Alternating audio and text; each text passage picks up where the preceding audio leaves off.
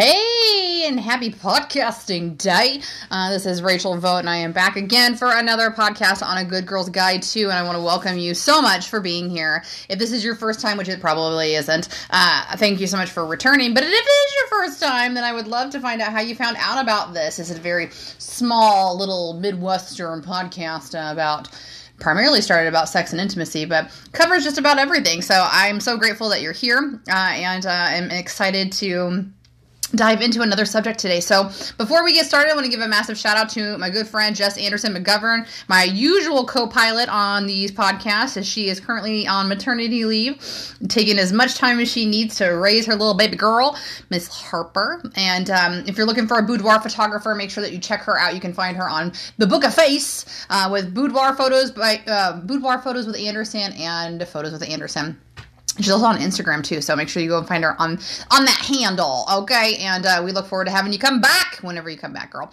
And for myself, okay, so uh, the shortest version we say is that uh, perspective coach, intimacy coach. I'm a quantum healer in training, but that doesn't mean a lot to anybody, so just know that you vibing with me, you have an opportunity, basically, to work with me. So I like to do a lot of focus on your mental and physical well-being, your spirituality, your passion, your relationships, and or your wealth. I think I cover all five of them, right? So if you are loving what you're getting here, just remember to stay tuned because this is free content always happening on Anchor. You can also tune in over on The Book of Face for Rachel as well. It's like Rachel, or I think it's like facebook.com slash a good girl's guide too. And if you're looking for a place to hang, uh, that you got to be eighteen years or older and of feminine energy, uh, you have to have a special invite by somebody who's already existing in a intimacy, wellness, and sexual, it's, oh, I say that backwards, sexual wellness and intimacy building group. I'll get it right one of these days as I'm plugging my own brand, okay? Um, but it's a really fantastic group to be in, and uh, you do have to be invited as mentioned, so make sure you get in on all of those things, including Instagram and the TikTok, A Good Girl's Guide to as well. Free content always happening over there for your overall life stuff, and each um, platform has a little bit of its own personality uh, that all encompass what we're talking about here today. So uh, in addition to that, if you are like, yeah, this, I'm feeling this, this is really good, I really, I really enjoy this message, then make sure to reach out to me because we can totally get you hooked up with a a session of the empowerment classes up and coming. If you are kind of newer to personal development, it's a great base to get started on the five areas we talked about earlier, as well as the opportunity for one-to-one coachings. So if you are personally ready to get your focus and momentum going, then that would be where I would highly recommend we go. Uh, ladies just kind of take off sometimes when we're doing these one-to-one sessions. Um, it's a great place just to have some space for yourself for sure. So any of those things resonate with you, then make sure to get in touch. So thanks so much for your support with uh, the podcast. As you, if you've been listening recently, you may have kind of noticed we've been doing this trend uh, of it's a lot of personal development, and there's been some spirituality that's been sewn into it. And during the course of the conversation, it's been uh, a focus of mine to try and implement as much scientific data or basis or experience in into the woohooey, because as somebody who came from a science background, as somebody who didn't have a lot of religious background, that was a, a connection I greatly needed, um, for sure, to be able to ascend to a higher power in my spiritual development. And y'all, when you get into personal development, that is like something like, I obviously can only speak for myself. So anybody who may have potentially have, has had a similar path as mine, where you, maybe you started intellectually based and you didn't have a lot of exposure, or maybe you had a lot of exposure to religion and you're completely turned off from it. Being able to dig into that, uh, learn about that, it's it it's a whole mess of emotions. It's both beautiful and so cool, but it's also very confusing, and you you question so much, and you don't know which direction to go because you've never had guidance before. Uh, at least this, again, this is my personal experience with that. Uh, but the beautiful thing about it is that I, I've said this before. I'll say it again. There's your drink. That's the, the phrase that we're using if you're playing the drinking game along with the podcast. Uh, I've said it before. I'll say it again. Uh, just a very common phrase. I just want to make sure that you know that I know that I'm repeating myself, but in, in those terms, it's it can be really important, okay? It can be important to hear things time and time again, okay? And now I don't even remember what I was going to say. I was talking about... Um, all your spiritual development and your growth, all those kinds of things. Whatever. Okay. We'll come back to it. But Spoiler alert, that's been like the last four or five of the series of the podcast where we talked about things that um, I've learned, that I've heard repeatedly. So kind of the same thing I just said that I didn't end up saying because I forgot what I was going to say. Um, all that kind of stuff. So stuff that if you've already kind of come to terms with that in your growth and development, uh-huh, it's coming back to me, I got it. Then those are things I just want to kind of give you as spoiler alerts is basically what it is, all right? Now, when it comes to um, your personal development with... This is the thing, what I was going to say. I finally got it. Thank you so much, Squirrel Moment, for coming back to me, right? So if you are an intellectually based person and you're trying to grow yourself, it is inevitable that you will eventually come to spirituality as part of your your development. If you're the type of person who is just like insatiable about learning, all right? I can't, again, I can't speak for everybody, but from what I've heard in all of my development resources and researching is that it's either you start intellectually based and you end up through spirituality, or you you you potentially start with your spirituality basis and you find some intellect to back it all up. And so then either way, you still get there. And that was the point, is it doesn't really matter where you go in terms of your journey, because uh, that's what's beautiful about it, is that everybody's is different. Like, you might think that you need to follow the exact way that I did. I, I'm pretty sure that for a very long time, I thought I needed to f- figure out or find somebody else to emulate in terms of their success to be able to have the type of growth that they had. But yours is all going to be very personal to you. But I, I thank you for letting me be part of it in any way, shape, or form, as I am if you are listening to this, all right? So um, the spirituality aspect of it, as well as the intellect aspect of it, make it a really solid foundation of consistency in beliefs, I think. Uh, and th- one of the other permissions you have to give yourself is to be able to alter those beliefs, because a lot of people, I think, they have zero idea that uh, they can change your beliefs. Now, hear my hear me when I say this. I know it sounds probably very, very obvious, but this was an aha moment for me just about a year ago. I didn't know I could change my beliefs. I didn't know that. I thought that my beliefs were pretty much ingrained in me in terms of things that I had learned growing up.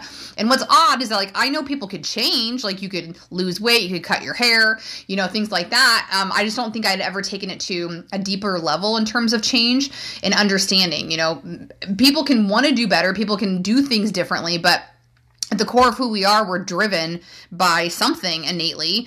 And for a long time, you know, I thought that what dro- drove people innately was almost the same thing, which was, it's very asinine to say, because I, I know that not to be true, considering you have people who have different views on politics and religion and race and so on and so forth. But I think innately, I felt that people were ingrained with their belief system. And when I understood that a belief is just a thought that you think all the time, through personal development, by the way. Somebody told me that. A, th- a belief is just a thought you think all the time. Makes perfect sense, right? Because what's your belief about the universe? Well, a thought that you potentially think about the universe all the time is that it's it's mass. Mass. Vast. It's very big, okay? So that maybe that's a thought you think all the time. Well, then that's a belief you have about the universe, right? Like, if you were thinking, well, sometimes I think it's infinite, and sometimes I think it's small, and sometimes I think it's like, you know, a couple, couple galaxies big. Well, then you don't really have a belief yet about the universe. You have multiple thoughts about the universe, and maybe that's your belief about the universe, is that your belief is fluid. So the thought you think all the time is your belief. And that makes perfect sense. You know, like, I, if my belief is that I am a heterosexual woman, it's probably because I have lots of thoughts about heterosexual men, potentially, right? So your belief is just a thought you think all the time, which means that you have the exact power in your hands, well, really in your heart and your head, of course, to change your beliefs. Meaning, like, if you... Oh, this is a really great example. I had a party this weekend where this girl um, really struggled with her intimate relationship with her husband-to-be. She felt like she was in this spiral because uh, she felt like she wanted to be close to her partner, and it was something she wanted to fulfill, but she also felt like she was betraying her God by being intimate with her partner. And um, then when she would kind of grapple with that, then she'd have guilt about letting down her partner, even though her partner wasn't, you know, intrinsically making her feel that way. So you get into these cycles and, um, you know, being able to focus your beliefs on what you want to be true, as long as it's consenting, as long as you're not hurting anybody, it doesn't make it wrong. And that's some of the things I think we get swept up in. And, and as an example, if we're talking about God specifically, is that certain belief systems, and I'm not talking about just organized religion, but so, certain belief systems say, like, if you don't believe the same thing I believe, then you are of sin, because your thoughts got to be wrong because mine is correct. And, uh, you know, when we have the power of saying, but my belief is my belief, it's just a thought I think all the time, it really helps for you to dissect, is it my thought or is it a thought that was given upon me? So, you know, the only thing I could really say to this girl in the ordering room, and I felt terrible because, you know, I I had to say, I have to, I have to have you hear my heart when I say that I don't, I don't come from the same religious background in terms of pressures of what you're feeling. And I understand that this is something that you've been indoctrinated with, but ask yourself, do you think that it is your religion that tells you that premarital sex is wrong, or is it your God that's telling you that sex is wrong? And she hesitated and she didn't answer at first because I knew that instinctively she wanted to answer that her God said it was wrong. But then I asked her again and said, I want you to think internally, is it your religion that has told you that sex is wrong, or your God that has told you that sex is wrong? All right, so through some searching, and she answered, it was my religion. I said, yes, now that might not necessarily make you feel better in this moment because your religion is what you've been taught to follow. But if you were to sit down and have a conversation with God, do you think God who created you, God who created intimacy, God who created relationships, God who created two types of beings to be able to procreate, that they would think that just because you didn't have a ring on your finger, that it was wrong for you to connect with your partner? You know, you have to kind of shift your perspective because, of course, if you look at it from, well, having premarital sex in the Bible says it's wrong, and it's going to feel wrong. But if you take away the bans and the legal piece of paper and the fact that you've been with a committed partner for however long and you guys trust each other, and as long as you feel like you're not being pressured into doing this for any other reason than because you want to bond with your partner, what could be wrong about that? And I know this as a very as a very deep um, statement to make on something that's so big, but you can relate that to anything, okay? So um, that's kind of what the conversation is about today, is that if you feel like, I really want everything that I think about Rachel, I try to manifest, I, I try to envision being really rich or really famous or whatever, really at this certain uh, weight or whatever it is that you're searching for, right? Then I'm sure you're, you feel like you're struggle busting, right? And this was something that it took me a while to get into this, this belief, a belief, right? But it happened in personal development. So I wanted to believe at my core that it was, it was as easy as people said it was to manifest. Now, this is a part that's slightly ironic, is that when I happened to come across, I don't know if it was, if you want to say paperwork or just like a tub of stuff when I was moving, um, I found a journal that documented the first time I had read The Secret. And The Secret is a, I want to say, I, I want to use this term very loosely, but a commercialized version of manifesting, basically. I don't, I don't, I'm not saying I don't recommend it. I read the book. I loved it. I watched the movie on Netflix. Uh, I loved it. I haven't seen the second one, but anyways, I was very young at the time. So I read the book when, um, what, what I would now remember Cole being a baby, because I found this tote of stuff and I had a journal. So if Cole was a baby, this would mean uh, he's been, he's thirteen, turns fourteen this year. So, uh, let's just be, let's be generous and say twelve years ago. twelve years ago was when I read the book, and I read the book, I filled out this journal, and then I did nothing else with it, you know, and, and so one, I think that's imperative for people to see, is because even, even for me on my personal Facebook, or when I talk about like growth and parts of my journey, it feels like the journey started five years ago when I started in personal development and to become a leader. But ultimately the desire to change and be a better person really was planted for me twelve years ago. And so I put that down, and like nothing, I shouldn't say nothing, but a train wreck of stuff happened in my life between then when I put that book down till the, the day I decided to start being a better person again. So I want you to hear me when I say that if you feel like you've started and stopped and started and stopped in anything in your life, it's never too late to start again. And the beautiful thing for me in my journey is that my thing was almost not even intentional the way that it was when I picked up The Secret. I didn't really understand what The Secret was, but when I was reading, I'm like, oh my gosh, this is the life I want, and I want to do this. So I felt in that moment that it was going to be a very big part of my life, but it didn't seem to be, considering I didn't pick it up and keep doing anything with it. So I digress. Um, wherever you are, keep going. Whatever you're doing, keep doing it. Whatever you're searching for internally to feel good, it is possible. The reason you don't feel good is because it doesn't line up with who you say you want to be. And this is as easy as an emotion. It's as large as a belief. So you're allowed to question it, and you should be questioning it, because you're the person you have to spend the most time with for the rest of your life. You should definitely be trying to make yourself happy in the best way, best way possible. Okay. So this was something twelve years ago that I read this book and I decide I, I, I would really like for my life to change, right?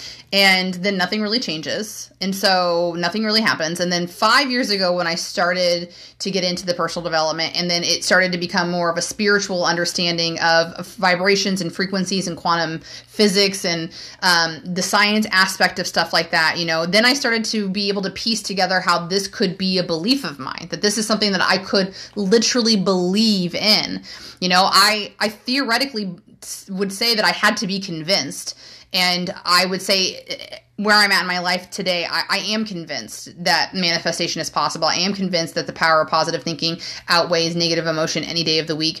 Um, you can't convince me otherwise, and you won't ever by by just a, not that you're going to try to, but just so you know, you as a human, you can't convince me. You can't convince me anymore. I have I've connected with source. I've connected with my higher power. I've connected with the universe in a sense that I believe internally more than I've ever believed before in my life. So the reason I say that, y'all, is because in the five years ago, when I started getting into personal development, it was like, great. So I remember The Secret. I remember all I got to do is ask the universe for what I want and I should get it. I remember that this is how this works. So of course I'm like, well, I'm just going to do that. I'm going to make a, a dream board. If you've ever done those, where you, you know, cut out pictures of things that you want to happen in your life. So if you see it, then you'll make it happen faster. So I did the damn thing. I mean, a whole back of my bedroom door was a dream board. So every time I shut my door, I would see it. Uh, it didn't really work out that way anyways, but just so you know, okay, here is the next part of where I struggled with. And if you are listening to this podcast, I, I would think that you're probably somewhere in personal development. Otherwise, you probably have zero interest in what I'm saying. Like, you probably would have tuned out podcasts ago, right? But uh, for those of you that are like, yeah, like I've seen you do it, or, you know, somebody told me about you, or I've seen a couple of your lives and I really jive with your, your message. And so that's why I'm here. Great. Please hang out as long as you need to. As long as you feel like our vibes resonate with each other, we're doing each other a favor by you listening to this podcast and sharing it or telling me, and um, so on and so forth. That's a law of reciprocity. So all of the things that I feel validated for in my power of positivity, I'm sending out to you. And then you in turn either internalize it and use it for your own good, or you send it out into the universe to other people. So that's how this stuff works. Okay. Can't convince me otherwise. All right. But like I said, my second part to this situation of deciding I was going to manifest this life of my dreams, right, was this underlying, but is it really that easy? If I just say I want this and it happened, is it really that easy? Like, if it was that easy, how come it hasn't been happening all this time, right? So we'll get into that. Uh, but the bigger, I think, question out of that is because, first of all, that's obviously doubt, you know, like it's low level doubt. And even if you're like, I'm open to it, but I'm skeptical, then you're not fully open to it. And the universe goes, well, I, I can't give you it. And we'll, we've, we've talked about that before. Take a drink. We'll talk about it again though, about how to clarify the message. So putting that, a pin in that and coming back to that right now, like if you, if you're like, yes, I really do want to manifest my, my future, but here's the thing, Rachel, I struggle with my reality. I struggle with thinking that it's possible for me to have extra money in the bank when I can barely even pay my bills. It's hard for me to envision having multiple zeros in my bank account when I haven't even started planning for retirement. It's hard for me to envision being happily married when I've been divorced three times. It's very hard for me to envision starting a family when I've had four miscarriages. It's incredibly difficult for me to uh, to to assume that all I have to do is ask the universe to weigh one hundred fifty pounds when I currently weigh three twenty-five and I've never successfully dieted in my life. So these are all truths, right? These are all parts of your reality. And so here's what we're, we're going to talk about this. We're going to talk about how to overcome this because I've been in your shoes. Um, and what I'm asking you to hear my heart is that I'm not asking you to deny that that is your current reality, because it is in fact your current reality. This, this journey of ascension is not about denial. Uh, and I've done the denial thing, just as a heads up. See, if you've been doing the denial thing, you just ask yourself, how well has that been working? Okay. How well has that been working? Because the spoiler alert is that the universe is going to continue giving you the lesson until you've actually learned the lesson. Not that you've got the lesson put in your face, that you sweep it under a rug and come back when the pile's too big. And then you try to burn the pile. And then you try to like make sure that that, that, that pile of ash just, you know, floats off into the air to another continent. The universe is going to put it back together and send it your way because you didn't learn the lesson. You just tried to sidestep it. So that's a spoiler alert I've said before, I think. So dr- take a third drink. I can't even believe I did that again. But anyway, is that there's never not going to be tension. There's never not going to be conflict. There's never not going to be contrast. There's never not going to be any of those things. Those things will always be present on planet, planet, planet Earth. It just, there's no ifs, ands, and buts about it. But if your current reality is a struggle bus, it makes it difficult for you to even, I would say, dare to say, put confidence in yourself that you have the ability to cultivate a future like that. Right? And so that's kind of, to me, what was always beautiful about manifestation is that it it really lazily, it took the pressure off of me. You're telling me all I have to do is ask the universe for these things. I don't even have to do the work. Get out of town. Get out of town and sign me the F up. Right? So um, being unmotivated was a, a really good, I mean, it was a good thing for me as a blessing in personal development because it just kind of helped me to fall into learning how to manifest, okay? So like I said, your job is not to deny your current reality. It's just not, okay? Because pretending like negative things don't exist is um, false, first of all.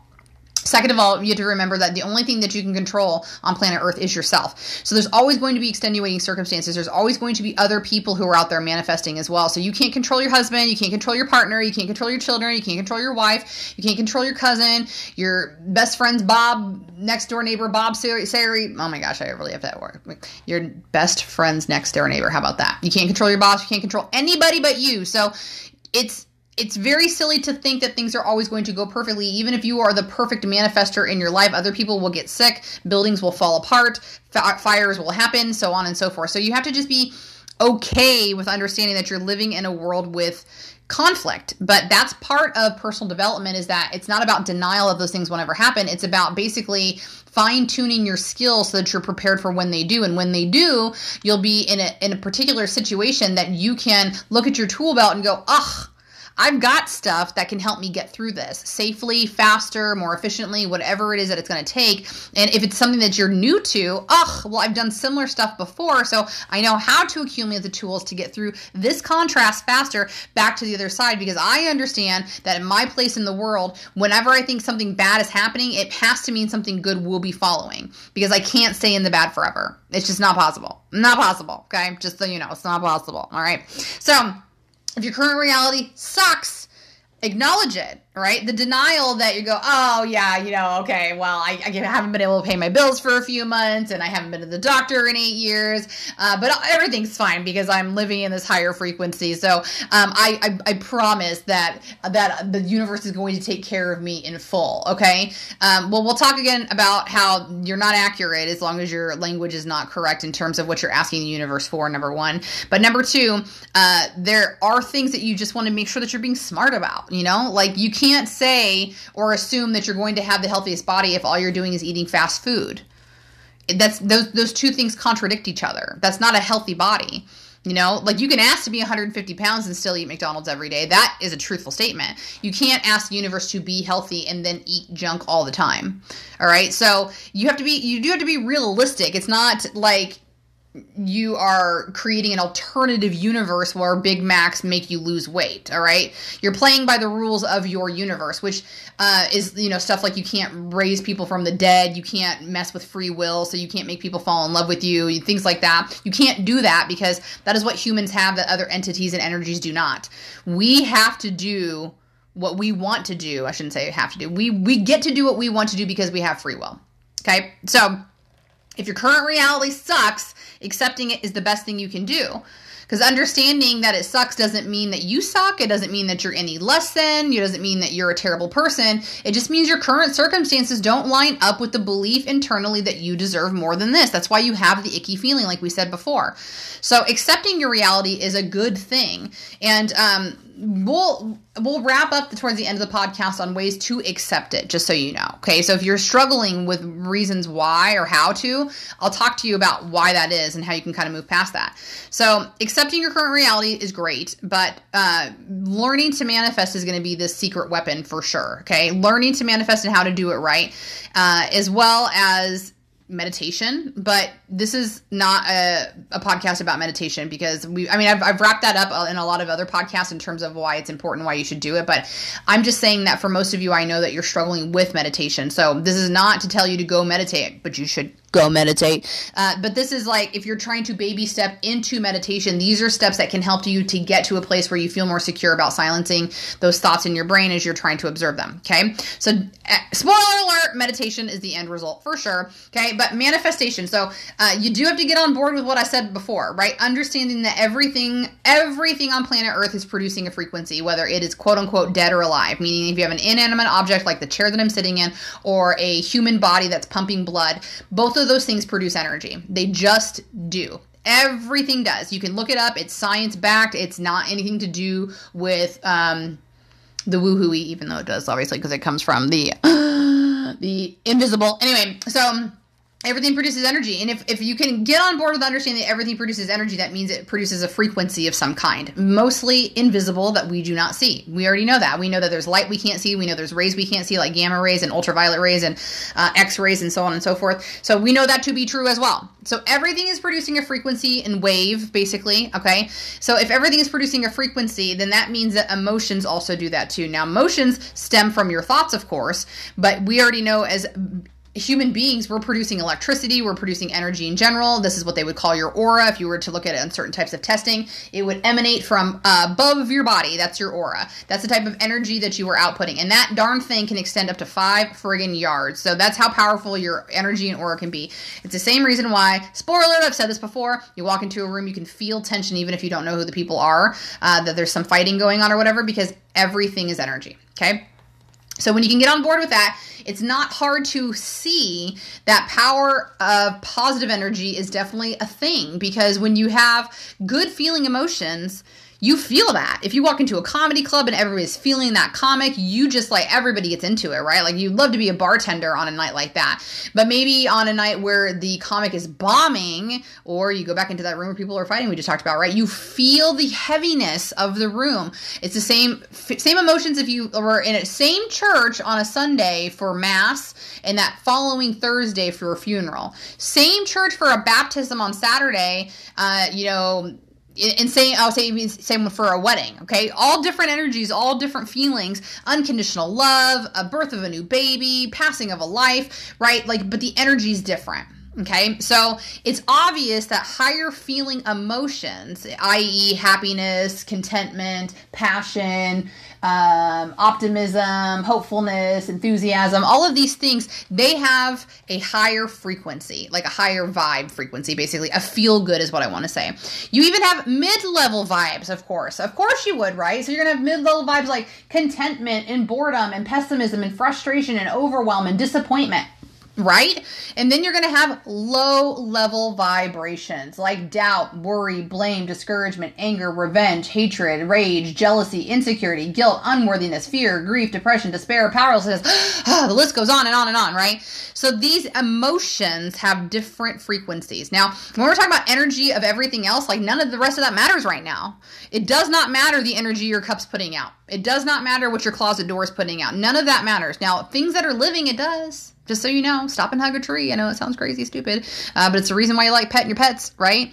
So things, everything has energy. Things with life, definitely treat them that way, okay? But what I wanted to say was the only thing that matters for this conversation is the frequency, the reverberation, wavelength of emotion when it comes to manifestation. And this will start, it's starting to make sense, I'm sure, right? Because if you were to, let's make this funny for a second. If you were to ask Santa Claus from a place of fear, doubt, scarcity, worry about getting a present, you'd probably be fearful that, oh my gosh, he'll see right through this. He sees that I'm a bad kid. You know, I just, I don't know what to do. But if you came to Santa Claus confidently that you had been a good kid all year long, then you'd get what you wanted, right? So not too different. And here's even why I'm going to take it one step further, which ironic is that when you are wanting the present from Santa Claus, but you per se, you want to ask for it, but you feel guilty because you tried to be a good kid all year long, but you're not sure if you did. That is not different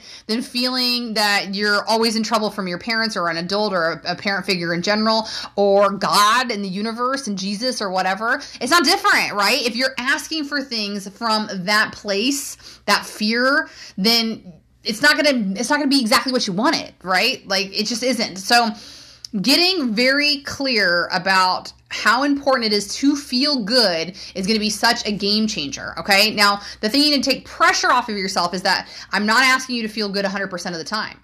I'm not even asking you to feel good fifty percent of the time. You feel good when you feel good, all right? But if through that conversation we were just having in terms of levels of emotion, you know, if you are at a place, maybe you're not as statically happy, but maybe you're at least optimistic, right? Optimistic doesn't carry as much buoyancy as joy, but it's still higher on the frequency than, let's say, overwhelm, right? So if you can envision finding a feeling that's middle of the scale or at least above the bottom pit of the scale, you're going to be in a good place. And that's really what we need to do when our current reality isn't exactly what we want it to be, is that we can shift our focus on what we do have and what is the good stuff, okay? So that's step one. Okay, well, I mean, I don't know how many step ones there could really be. It's like, first you got to get moving. First, you got to decide you want change. First, you got to like believe in the power of positivity, right? So that's all kind of step one. So as we segue into step two, it would be, so how do I focus on the good stuff now? What do I even deem as good stuff in my life if I feel like my entire reality sucks right now? Well, as we talked about, the spoiler alert is meditation. Meditation is going to be the end all to be all of like your long-term success, in my opinion, okay? And you don't have to believe me. You can go out and do all the other work you want, and then you're gonna end up coming back to finding out that it's all about meditation, all right? And friendly reminder that meditation is not about sitting in a room in silence saying om. Yes, it can be. Yes, it should be. At some point, hopefully, that you can get that disciplined, but most people don't do that. In this modern day life, that's not even what meditation is about. It's not, okay? We don't have the ability to shut our brains off. They just don't ever stop thinking. You know that to be true because even when you're sleeping, your brain still processes. You still dream, correct? So stop beating yourself up about thinking that you have to stop your brain because that's not what this is. What it is, is you becoming an observer of the thought, okay? When you can start to process it, we've talked about in previous podcasts before that your mind is different than your brain.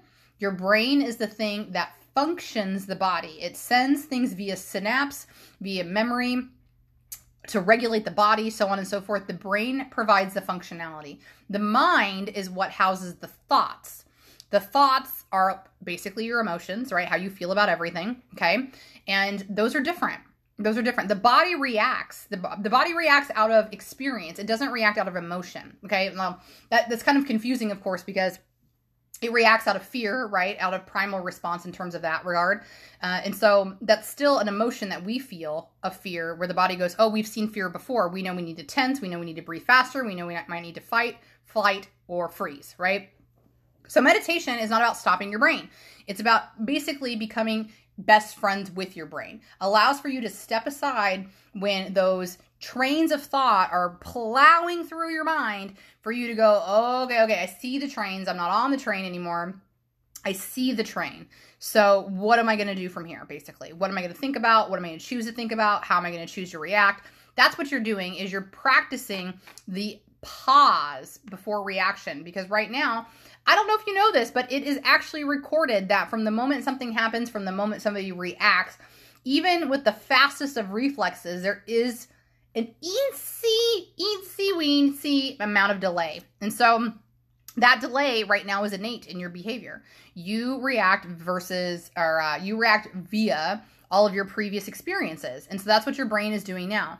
Autopilot. And it's been doing autopilot since your parent, teachers, pastors, whomever taught you how to react in any particular given situation. So you're basically reteaching yourself from here on out. Okay. And that's what meditation allows for you to do. You can do it painstakingly, lesson by lesson, moment by moment, every day of your life. That's okay. We're all pretty much doing that anyway. But when you tap into the power of man- manifestation, meditation, it speeds that up. It speeds that process at over uh, complicates, it rewires those things faster for you. It's the express way of getting what you want, basically. Okay. So meditation is a spoiler alert. All right. But when you're not ready for that, or you're not necessarily accepting of meditation yet, the next best thing you're going to focus on is abundance. Okay. Abundance is basically something that you can start to prime yourself for by being grateful. Why? Because abundance sounds like something you have to have money for, because you have to buy stuff or you have to have things. Uh, not true, but I, I understand why you feel that way, okay?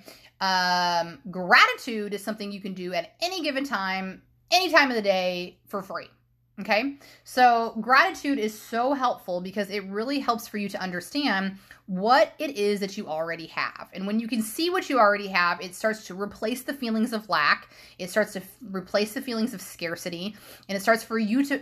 for you to start feeling fulfilled, basically, that you have way more than you think you do.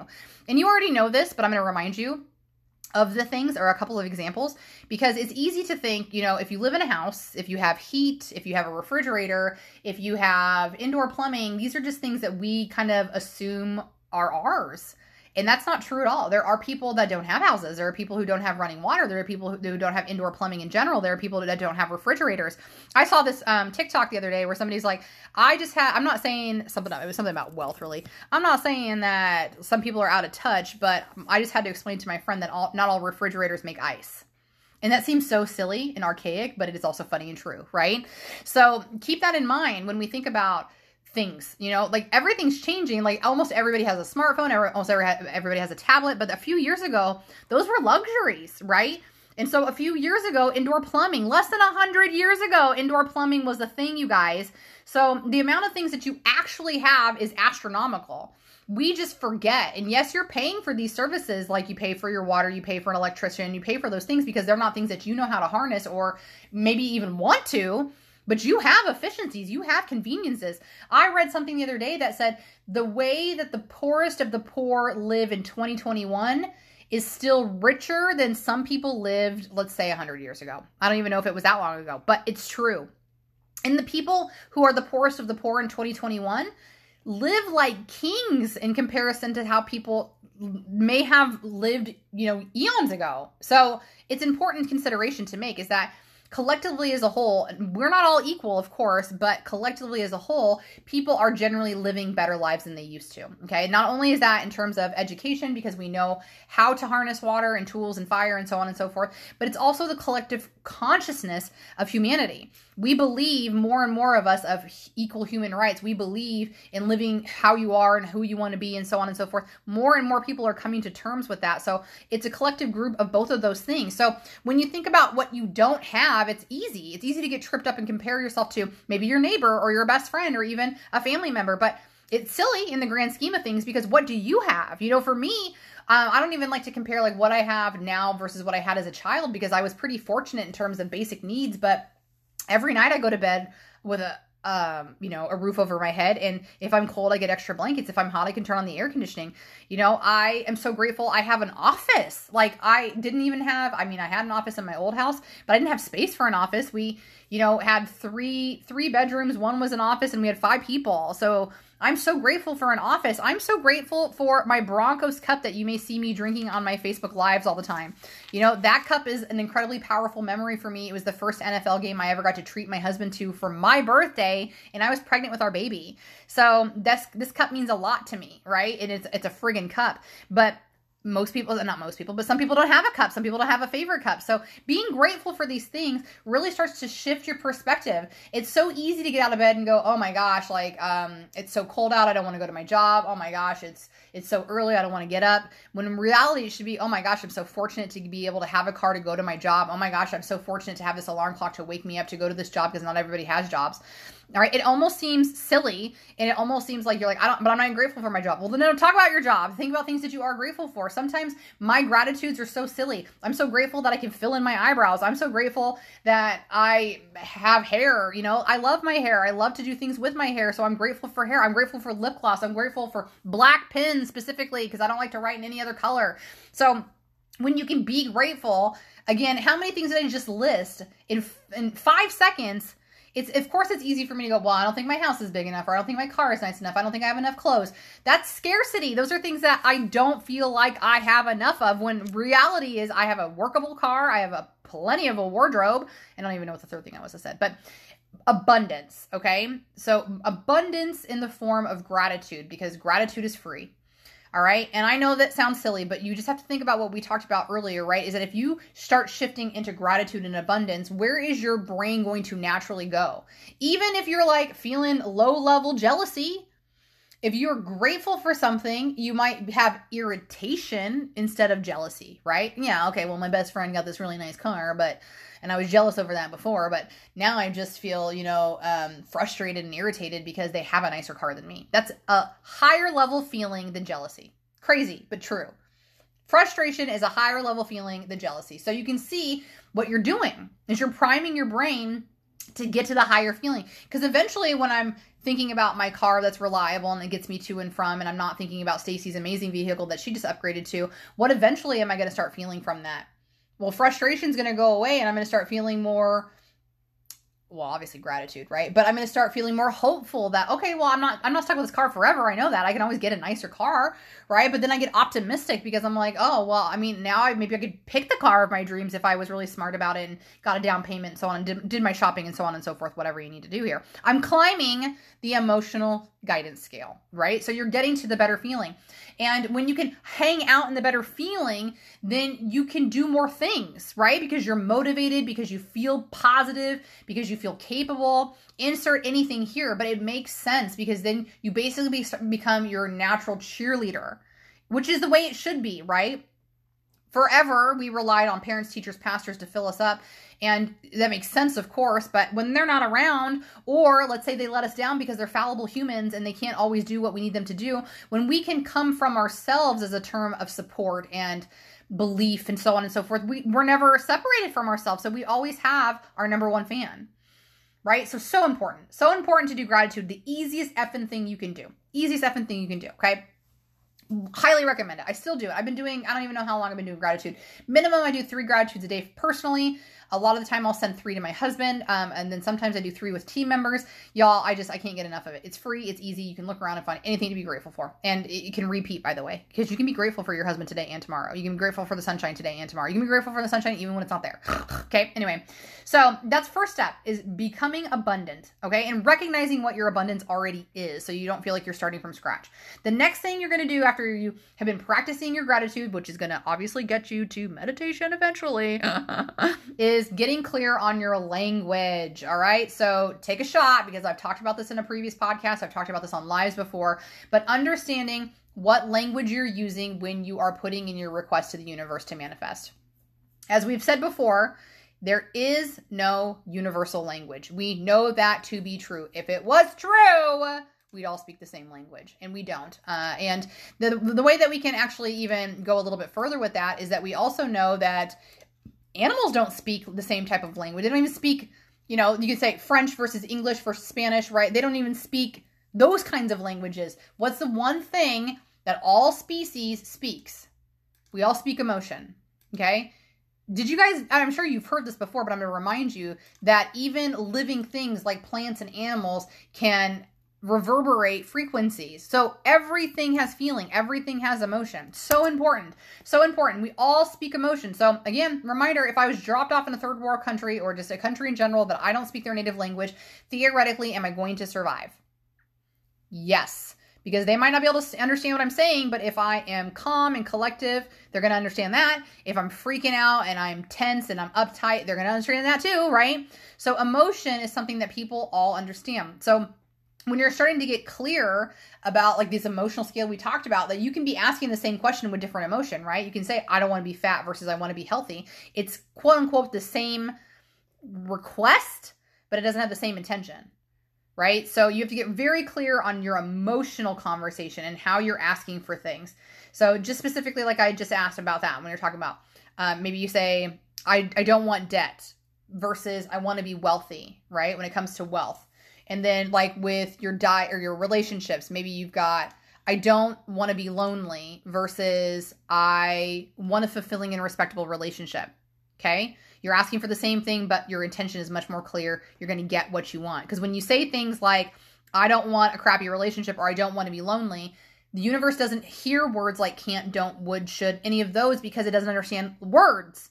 So when your emotion behind I don't want to be lonely is because I'm lonely, because I feel gross, because I feel abandoned, or feel whatever, that is the emotion you're translating as your request. Does this make sense? I know you can't respond to me, but tell me, in your heart of hearts, is this making sense? Can you refabricate basically your request? Can you basically ask yourself when you're praying, when you're letting those thoughts run rampant in your head, when you're talking to Buddha, Jesus, whoever, your higher self, your guides, whatever, can you focus a little bit on your verbiage? Is that possible for you to become more clear about that inner dialogue instead of letting the autopilot behavior run? That's your second step. Your first step is gratitude and meditation, of course, abundance, basically. Your second step is understanding your language and choosing your right verbiage, all right? So gotta have a third step, right? What's the third step? So step three, which is probably um, one of the obvious ones, but also one of, dare I say, the most boring parts to manifestation and getting what you want, is practicing.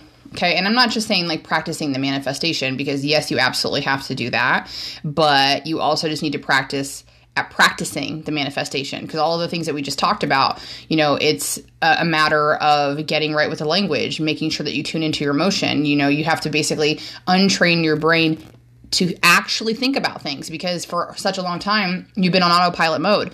Your body has been primed to keep you alive through survival, and survival all of these years has just become an autopilot thing, just like breathing, just like blinking, just like listening. These things just become attuned to you. So practicing is one of the hardest parts, in my opinion, because practicing forces you to become aware. It, it forces you to slow down. It forces you to get out of your autopilot. So think about, like, if you were to get up every day and you were going to be walking as you do, right? Right now, you don't consciously consciously think about every step that you take.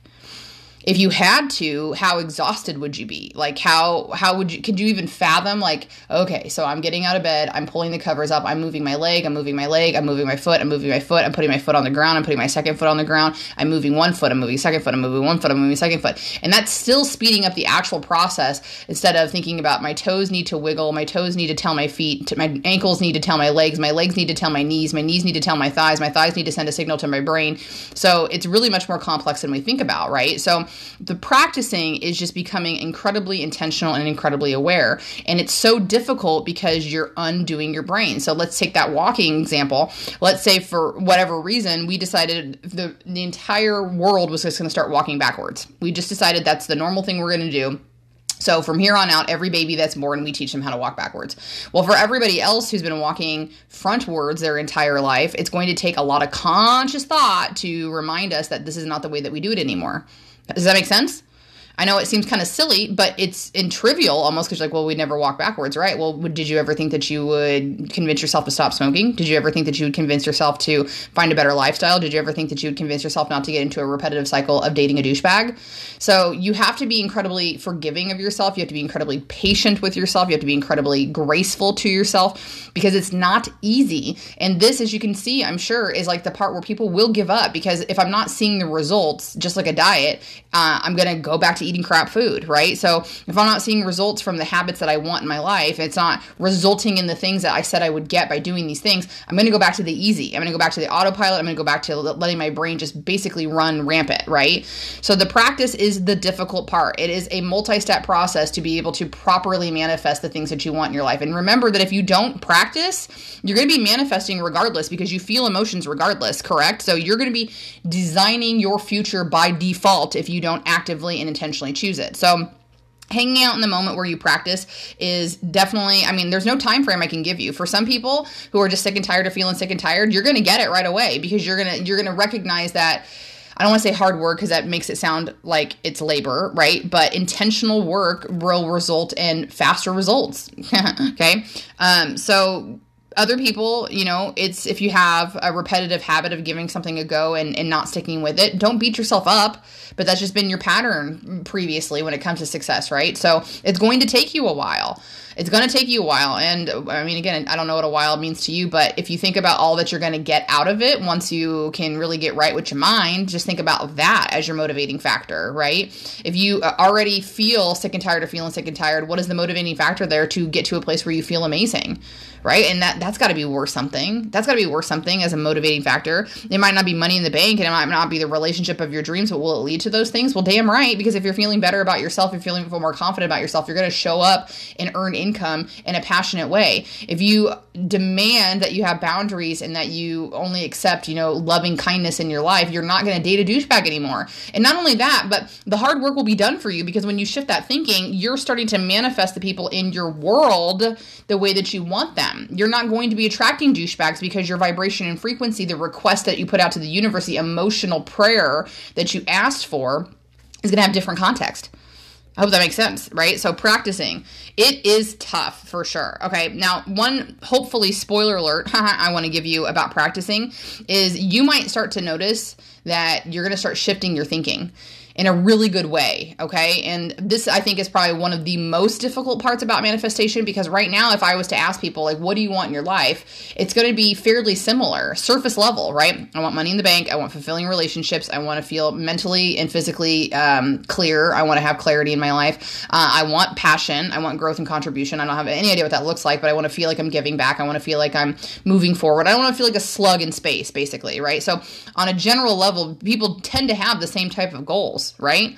But when you start doing a little bit of digging, then it starts to become important for you to figure out, but what's really important to you, you know, not what has brainwash you into thinking a wealthful life looks like, that a relationship looks like. And this is difficult, right? Because again, surface level, we'd say, well, having a lot of money means you're wealthy.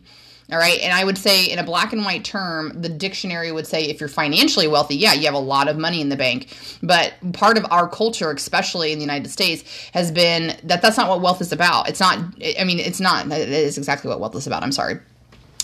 It's not more of a thought process of, do you feel fulfilled? Do you have everything that you need? And when we start from a very basic level expectation bar of, if my basic needs are met, then you'd be very surprised at how relieved you would feel. If you if you had your basic bills paid for, and I don't, I don't know what you consider those, maybe housing, maybe heat and electricity, um, whatever, you know, and being able to buy food and maybe being able to take care of yourself in terms of healthcare and whatever, again, that looks like, maybe those are your basic needs. But when people think about overall happiness, I think that they're including so many things that aren't detriment detrimental to your basic survival, right? Clothes, sure, let's talk about clothes, right? So um, theoretically, clothes are made to protect are important parts of our body. It's the same reason that animals grow fur, right? Because they need to protect the reproductive parts, especially so that they can continue on with the human species.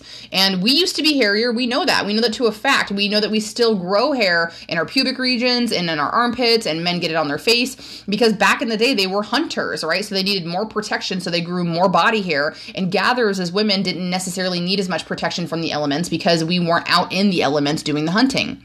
So that's where our bodies have progressed to. All right. So clothing, that was a long way around just getting to talk about clothing, right? So clothing is not a necessity in a sense for survival. We use it now as a status symbol. We use it definitely for comfort for sure. Uh, but what have we been brainwashed into thinking is that, you know, you'll be more popular, you'll be more um, attuned to yourself, you'll be more happy if you're wearing a certain type of brand, a certain type of clothing. And honestly, if we boil it down, it's not true. Will our experience be better? Potentially. Will we, we be more accepted by our social circle, circles more than likely, but it doesn't bring basic level comfort to our survival. And so what I'm leading into is that you just want to start getting very nitpicky, okay? A good example of this would be like Android users versus Apple users. I don't have any qualms against people who love Apple. I think it's a, a tremendous device.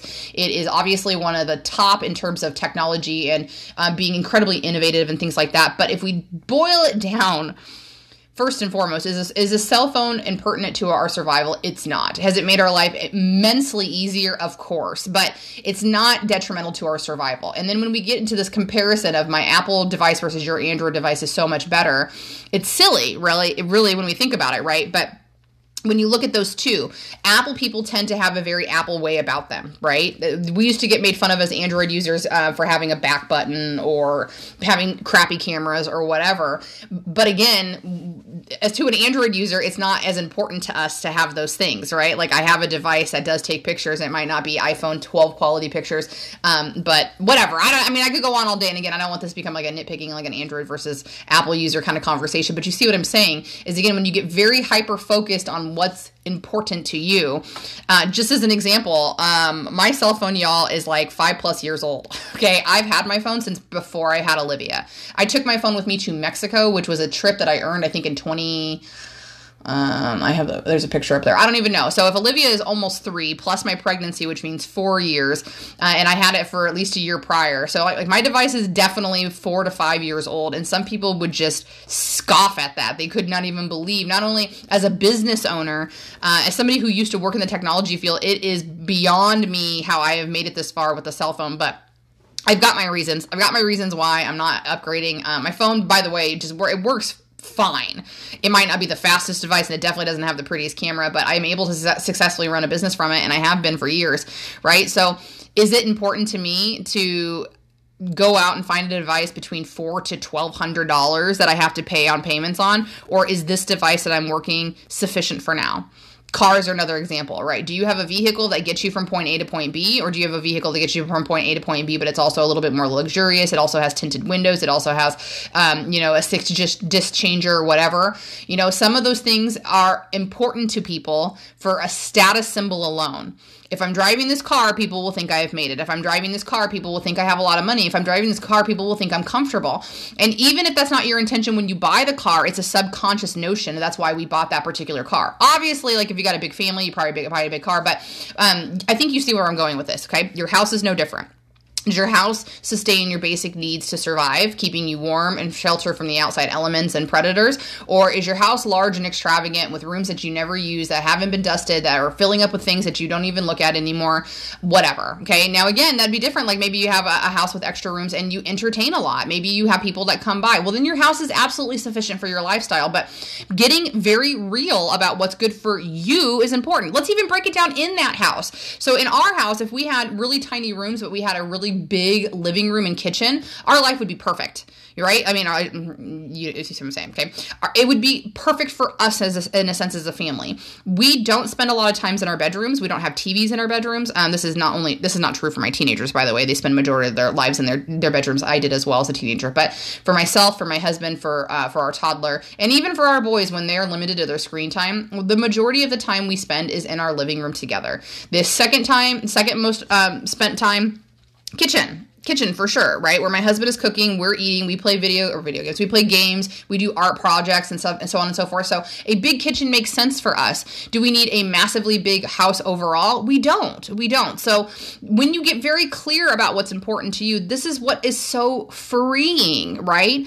Is it important for you to have a ginormous diamond in your engagement ring to, so that you have security and proof that your partner loves you? Or is the symbol of any kind of ring, even a silicone ring, or even when you find at the Goodwill, enough for the symbolism of the commitment of wanting to be together?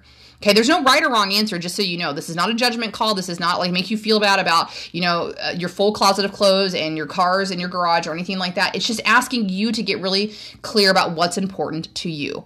Function versus comfort, comfort versus sustainability versus whatever, okay? So that's how you're able to focus on the good stuff. When you can really focus on the things you have right now, the abundance that you have in your life, and then really shifting your focus to the things that are so important to you and not to everybody else. And so much practice needs to go into detachment from what other people will think about you. Don't you think that when I'm out driving my Dodge Journey with the missing taillight right now, where the electric le- electricity doesn't work, like I can't even use um, windshield wiper fluid because it doesn't communicate to my vehicle? Like these are things that could massively make me insecure. And right now I'm like, but the vehicle gets my son to school, and that's really what its purpose is. All right, that's all its purpose is right now.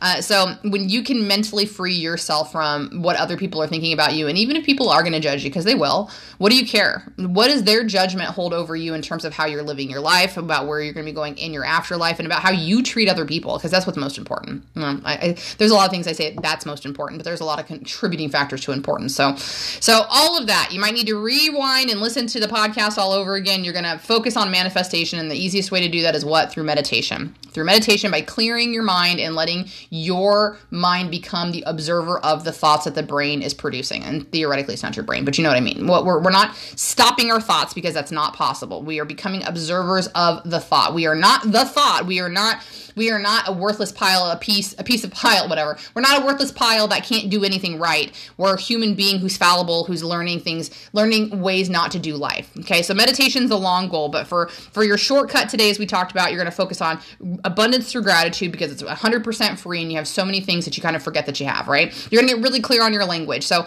meaning a rem- as a reminder, world, not the world, the universe doesn't speak language, it speaks emotion. So when you get really clear about how you feel, and as you're asking the universe for what you want, you'll be coming from the right frequency.